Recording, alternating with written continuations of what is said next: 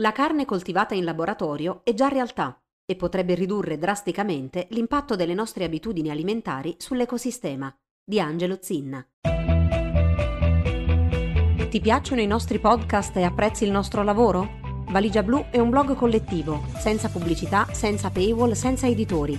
Puoi sostenere il nostro lavoro anche con una piccola donazione. Visita il sito valigiablu.it. Valigia Blu basata sui fatti, aperta a tutti, sostenuta dai lettori.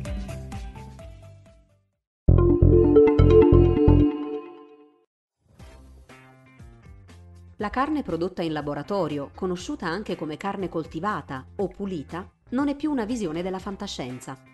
Nel novembre 2020, The Chicken, il primo ristorante a vendere pollo sintetico, ha aperto a Ness Ziona, vicino Tel Aviv, per testare il suo menù a base di burger artificiali con un numero chiuso di clienti privati. Un mese dopo, il governo di Singapore ha approvato la vendita al pubblico di crocchette di pollo coltivate in vitro, permettendo al ristorante 1880 di servire il primo piatto di carne sintetica a un gruppo di 40 persone a metà gennaio 2021. Start-up internazionali stanno gareggiando per lo sviluppo di prodotti a base di carne sintetica che promettono di essere accessibili, di avere un ridotto impatto ambientale, di liberare i terreni attualmente utilizzati per l'agricoltura animale e non solo, e di evitare l'inutile macellazione di milioni di animali ogni giorno. Se tutto questo sia troppo bello per essere vero è ancora oggetto di dibattito. L'unica cosa di cui possiamo essere sicuri oggi è che la carne coltivata in laboratorio sta arrivando e cambierà il nostro modo di pensare al cibo. Nel 2008 PETA, l'Associazione internazionale no profit per il trattamento etico degli animali, ha annunciato un premio di un milione di dollari per il primo laboratorio in grado di creare carne di pollo sintetica adatta alla commercializzazione. Nessun laboratorio è riuscito a rispettare la scadenza del 2014, ma un decennio dopo il lancio della campagna di PETA, decine di aziende sono in competizione nello sviluppo della carne in vitro. Mosa Meat di Maastricht ha rilasciato il suo primo hamburger di manzo coltivato nel 2013, mentre i bocconcini di pollo di Eat Just, sviluppati in un bioreattore da 1200 litri a San Francisco, sono stati ritenuti sicuri da mangiare dalla Singapore Food Agency, l'SFA, nel dicembre 2020. Un'altra impresa californiana, Memphis Meats, ha recentemente completato la più grande campagna di finanziamento per un'azienda di carne coltivata in laboratorio. Nel 2020 ha raccolto 161 milioni di dollari da investitori come Richard Branson, Tyson Foods e Bill Gates, il quale ha dichiarato che tutti i paesi ricchi dovrebbero passare al consumo di carne sintetica al 100%. Attualmente il principale ostacolo alla commercializzazione della carne coltivata in laboratorio è il costo di produzione. L'hamburger sintetico, sviluppato dal professor Mark Post per Mosa Meat nel 2013, è costato circa 250.000 euro e anche se nel corso degli anni il prezzo è stato drasticamente ridotto, rimane ancora significativamente più caro del suo concorrente tradizionale. Super Meat, l'azienda israeliana dietro il ristorante The Chicken, è riuscita a tagliare il costo di produzione di un hamburger fino a 35 dollari, anche se solo il 50% della sua massa è composta da carne vera e propria, il resto sono proteine vegetali. Future Meat Technologies, un'azienda food tech con sede a Rehovot, Israele, sta costruendo una piattaforma per la coltivazione di carne a basso costo e prevede di fornire alle aziende del settore l'attrezzatura necessaria per produrre carne coltivata in laboratorio a circa 20 euro al chilogrammo entro il 2022. Ricerche di mercato stimano che il settore della carne coltivata potrebbe raggiungere un valore di 214 milioni di dollari entro il 2025 e 593 milioni di dollari entro il 2032. Cos'è esattamente la carne coltivata? Il consumo di carne è destinato ad aumentare con la crescita della popolazione mondiale, anche se la domanda di sostituti è cresciuta costantemente negli ultimi anni. L'industria globale della carne vale circa 2 mila miliardi di dollari, secondo l'ultimo rapporto ID TechX, società di consulenza inglese che fornisce ricerche di mercato nel settore della tecnologia, mentre il settore delle alternative alla carne ha raggiunto un valore di 20 miliardi di dollari con una crescita prevista di altri 3 miliardi di dollari entro il 2024. La carne coltivata punta ad entrare in entrambi i mercati, sperando di riuscire a soddisfare sia consumatori di carne che vegetariani, attenti alle questioni etiche legate a produzione della carne, sostenibilità e benessere degli animali. La carne sintetica è prodotta tramite cellule animali che sono nutrite con sieri di origine vegetale o animale all'interno di bioreattori, permettendo loro di crescere fino a diventare tessuto muscolare. Le cellule utilizzate per avviare il processo sono ottenute da banche di cellule o estratte indolore attraverso biopsie direttamente dagli animali vivi. In breve, la carne coltivata in laboratorio è carne a tutti gli effetti, che però non richiederà l'uccisione di un animale. Il primo hamburger sintetico prodotto era composto da circa 20.000 fibre muscolari, nutrite con siero animale per tre mesi, prima di essere compresse in una polpetta da 150 grammi. Il siero animale o siero fetale bovino, un composto proteico ottenuto dal sangue di feti estratti da mucche gravide durante la macellazione, è l'ultimo ostacolo per rendere la carne coltivata del tutto priva di animali. Molte delle aziende che sviluppano carni coltivate in laboratorio stanno cercando di abbandonare il siero animale, che costa dai 350 agli 800 euro al litro secondo Wired, a favore di nutrienti sintetici o a base vegetale. Considerati i costi, il passaggio a siero non animale è un passo essenziale per permettere la produzione di carne coltivata su larga scala e nonostante le difficoltà, i primi risultati stanno arrivando. L'olandese Meatable ha già eliminato il siero bovino dal suo processo di produzione nel 2018, grazie ad una tecnologia sviluppata all'Università di Cambridge. Memphis Meat, Mosa Meat e Finless Foods, specializzata in pesce, hanno tutte dichiarato di aver sviluppato alternative ai nutrienti di origine animale, mentre Eat Just promette di utilizzare siero vegetale per la prossima linea di prodotti.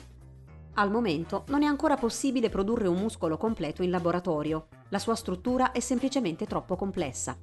Le polpette di manzo e i bocconcini di pollo sono fatte combinando fibre coltivate individualmente, imitando la consistenza degli alimenti a base di carne che sono tradizionalmente lavorati tramite macinazione. La tecnologia, tuttavia, si sta sviluppando rapidamente. La startup israeliana Aleph Farms ha brevettato una tecnologia 3D per produrre la prima bistecca coltivata in laboratorio.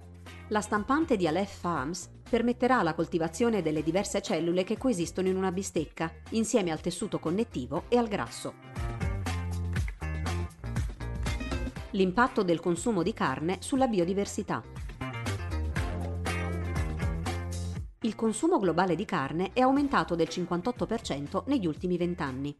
Secondo una ricerca condotta dal World Economic Forum, si stima che ogni anno vengano macellati 50 miliardi di polli, un numero che non tiene conto dei pulcini maschi improduttivi uccisi nella produzione di uova. Le cifre sono altrettanto alte quando si tratta di animali da allevamento più grandi. Un miliardo e mezzo di maiali, mezzo miliardo di pecore e 300 milioni di mucche vengono uccisi ogni anno per produrre cibo per il consumo umano. Ciò che scegliamo di mangiare, inoltre, ha un impatto anche su altre specie, dato che enormi quantità di terra vengono impiegate per allevare animali, diminuendo lo spazio necessario alla fauna selvatica per prosperare. Di tutta la terra non ghiacciata disponibile sul pianeta, il 26% è usato per il pascolo del bestiame, mentre il 33% è sfruttato per coltivare mangime, come riporta la FAO. Per soddisfare una popolazione di oltre 9 miliardi di abitanti, si stima che la produzione di carne aumenterà del 73% entro il 2050. Per sostenere questo livello di crescita, l'utilizzo di terreni dovrà aumentare tra il 30 e il 50%. La biodiversità del nostro pianeta, di conseguenza, è messa a rischio, anche a causa della deforestazione necessaria per l'espansione dell'agricoltura animale, che potrebbe portare, secondo le Nazioni Unite, a trasformare l'Amazzonia in un deserto non più in grado di assorbire anidride carbonica. Per questi motivi, l'IPBES, la piattaforma intergovernativa sulla biodiversità, ha stimato che un milione di specie animali potrebbero estinguersi nell'arco dei prossimi tre decenni. I tentativi di imitare il gusto della carne combinando ingredienti come piselli, soia o olio di cocco, come accade nei prodotti di Beyond Meat e Impossible Foods, sono stati accolti positivamente da vegani e vegetariani negli ultimi anni. Il gruppo di persone disposte a rinunciare completamente alla carne, però, rimane basso. In Italia vegetariani e vegani sono l'8,9% della popolazione, secondo l'ultimo rapporto Eurispes, mentre negli Stati Uniti solo tra il 2% e il 5% delle persone si definisce vegano o vegetariano. Le percentuali sono aumentate rispetto agli anni passati, ma le diete a base vegetale sono lontane dall'essere diffuse. La specie umana, che compone solo lo 0,01 di tutta la vita sul pianeta, è diventata una minaccia per la vita animale e l'ecosistema in generale. La carne coltivata potrebbe ridurre drasticamente l'impatto delle nostre abitudini alimentari sull'ecosistema, se resa accessibile ad una vasta porzione della popolazione mondiale. Se la produzione di carne coltivata in laboratorio diventasse una pratica diffusa, il consumo di animali, terra e risorse idriche potrebbe essere ridotto a favore di una coesistenza più equilibrata tra le specie. E per quanto riguarda la sostenibilità? Se la carne prodotta in vitro porta benefici ovvi per gli animali, la questione della sostenibilità è più ambigua. L'agricoltura animale nel mondo è attualmente responsabile per il 14,5% delle emissioni antropogeniche annuali di gas serra ed è uno dei principali motori della deforestazione. La coltivazione di soia per l'alimentazione animale sta distruggendo l'Amazzonia brasiliana e la dissipazione dell'acqua durante il processo di produzione di carne industriale è una delle principali cause di degrado ambientale. Le prove sulla natura insostenibile della produzione di carne abbondano Secondo uno studio della rivista scientifica Nature, la produzione di cibi di origine animale produce tra il 72% e il 78% dei gas serra di tutto il settore agricolo. Sia la rivista Climatic Change che Science hanno calcolato che un cambio drastico nella dieta della popolazione mondiale è essenziale per raggiungere gli obiettivi dell'accordo di Parigi. La comunità scientifica, però, è ancora divisa sull'impatto che la carne coltivata potrebbe avere per l'ambiente. I primi studi sulla questione, prodotti dall'Università di Oxford e dall'Università di Amsterdam nel 2011, mostrano che la carne coltivata ha il potenziale di generare fino al 96% in meno di emissioni di gas serra e di consumare tra l'82 e il 95% in meno di acqua rispetto alla carne tradizionale europea. Un problema, come dimostra uno studio più recente dell'Università di Oxford, potrebbe essere nel tipo di emissioni di gas serra rilasciate piuttosto che nella quantità le emissioni di metano prodotte dall'allevamento di animali rimangono nell'atmosfera per circa 12 anni, mentre l'anidride carbonica prodotta dall'alimentazione dei laboratori dove si coltiva la carne sintetica si accumula per millenni. Lo studio esplora quattro possibili modalità di produzione di carne coltivata e spiega che nel breve termine ci sono chiari benefici nel passare alla produzione in laboratorio, ma nel lungo periodo l'energia richiesta per produrre carne sintetica su scala globale potrebbe fare più male che bene, a meno che l'energia necessaria non provenga da fonti decarbonizzate. Lo studio di Oxford è costruito su scenari ipotetici, non esistono dati sufficienti per dimostrare gli effetti di una produzione a pieno regime, ma il passaggio all'energia verde rimane un passo essenziale verso una produzione alimentare sostenibile. Anche le emissioni derivanti dal trasporto di cibo sono un aspetto centrale della questione della sostenibilità. Singapore, il primo paese ad approvare la carne coltivata in condizioni controllate, è l'esempio perfetto di come l'approvvigionamento di cibo potrebbe cambiare con la carne coltivata. Il paese del sud-est asiatico attualmente importa il 90% del cibo che consuma, affidandosi minimamente all'agricoltura impianti su piccola scala che coltivano carne sintetica potrebbero diventare una soluzione promettente ai problemi ambientali causati dall'industria alimentare globalizzata, permettendo ai paesi o alle città dove lo spazio per l'agricoltura è illimitato di localizzare la produzione. Il possibile impatto sulla salute. Un altro vantaggio della produzione di carne in vitro sono i benefici diretti e indiretti per la salute che potrebbe portare. La carne coltivata potrebbe ridurre notevolmente i rischi legati all'avanzamento della resistenza agli antibiotici e l'emergere di possibili nuove epidemie derivate dalla trasmissione di virus tra specie incrociate. Secondo la Food and Drug Administration, fino all'80% di tutti gli antibiotici venduti negli Stati Uniti sono dati agli animali, incoraggiando l'emergere di batteri resistenti che possono essere dannosi per l'uomo. Come ha spiegato il dottor Mark Post di Mosa Meats in un'intervista a The Atlantic nel 2013, in questa fase le carni coltivate in laboratorio hanno ancora bisogno di antibiotici per proteggere le cellule da batteri indesiderati, ma quando la produzione sarà scalata, diventerà possibile coltivare le carni in ambienti sterili, rendendo la carne sintetica pulita dai farmaci antimicrobici. Inoltre, la carne sintetica sarebbe priva di altre sostanze tossiche che si trovano spesso nelle carni allevate industrialmente, come pesticidi, ormoni della crescita o tranquillanti, e potrebbe essere progettata per contenere meno e più sani grassi. La coltivazione di carne in bioreattori sterili, spiega, ridurrebbe anche il rischio di zoonosi, ossia la trasmissione di virus, batteri o parassiti da animali a umani, che avviene attraverso il contatto prolungato tra specie. La carne sintetica potrebbe rafforzare i problemi di disuguaglianza sociale. L'immissione di carne sintetica sul mercato non è priva di critiche. Secondo molti animalisti, la produzione di carne in vitro rafforzerebbe l'idea specista che gli animali esistano per essere consumati dalle persone. Nonostante la carne sia priva di animale, secondo questa corrente di pensiero, la carne sintetica manterrebbe in vita una concezione dell'animale come prodotto È difficile predire come guarderemo al cibo una volta che questo uscirà da un laboratorio e semmai la diseguaglianza tra specie potrà essere superata da un punto di vista culturale.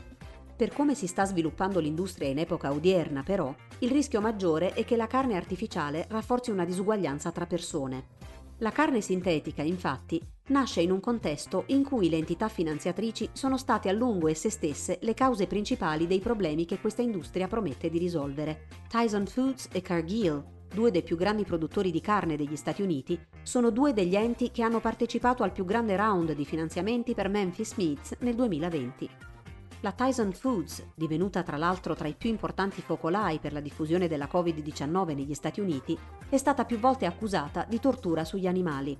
Cargill, che alleva più di 8 milioni di bovini e produce oltre 3 milioni di tonnellate di carne bovina inscatolata ogni anno, è stata definita la peggior azienda del mondo, in seguito ad accuse di aver distribuito 60.000 kg di carne contaminata di Escherichia coli e della distruzione della foresta amazzonica per far spazio a piantagioni di soia in Brasile. A questo si aggiunge il problema dell'accessibilità al cibo sintetico. Bill Gates, altro finanziatore di Memphis Meats, ha già detto che tutti i paesi ricchi dovrebbero passare al consumo di carne sintetica al 100%, evidenziando i limiti tecnologici e finanziari a cui buona parte del mondo si troverà di fronte nel caso volesse partecipare a una dieta del genere. La carne sintetica è una carne per pochi, Quel che potrebbe suonare come un sacrificio dei paesi ricchi in nome dell'ecologia, porta con sé conseguenze sociali non irrilevanti se si considera il tipo di carne che potrà essere creata con lo sviluppo della tecnologia. La carne creata in vitro, infatti, è un prodotto dell'ingegneria che potrebbe essere trasformato per essere più salutare, più pulito, più funzionale ai bisogni delle persone. Permettere l'accesso solo a parte della popolazione globale, attraverso le dinamiche di mercato odierne, rischia di aumentare la disparità già esistente tra chi può permettersi un corpo in salute e chi è costretto a farne a meno. Visioni future. La tecnologia per produrre carne in vitro è pronta. Al momento l'ostacolo principale è il suo costo, che diminuirà significativamente con l'aumento della produzione. La carne ottenuta senza la macellazione degli animali appare come un alimento eticamente superiore a quello che i supermercati stanno vendendo in questo momento e le sue promesse di sostenibilità, se confermate, la renderebbero un'alternativa attraente per chiunque ha a cuore il futuro del nostro pianeta. Una dieta a base vegetale sarebbe comunque una scelta migliore per l'ambiente, poiché l'energia necessaria per coltivare la carne sintetica nei bioreattori continuerà a produrre una quantità rilevante di CO2, almeno nel breve termine. Tuttavia, una transizione globale verso il veganesimo è improbabile.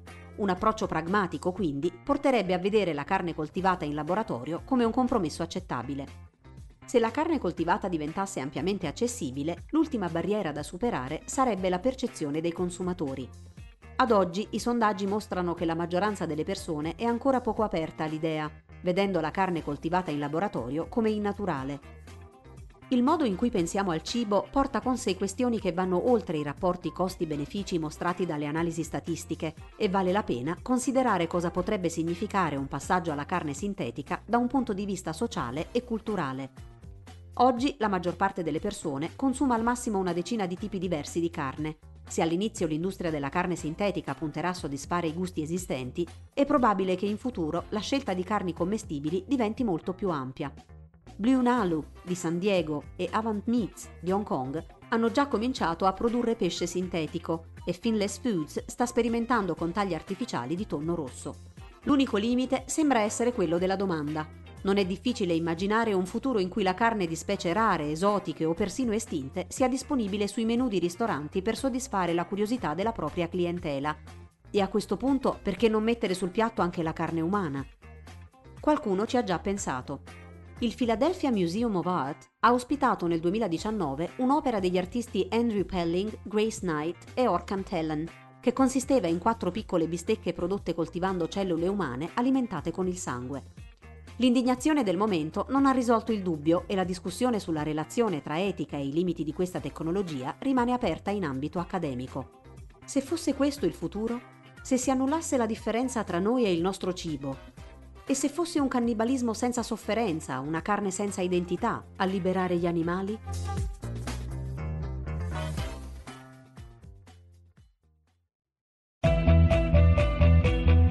Ti piacciono i nostri podcast e apprezzi il nostro lavoro? Valigia Blu è un blog collettivo, senza pubblicità, senza paywall, senza editori.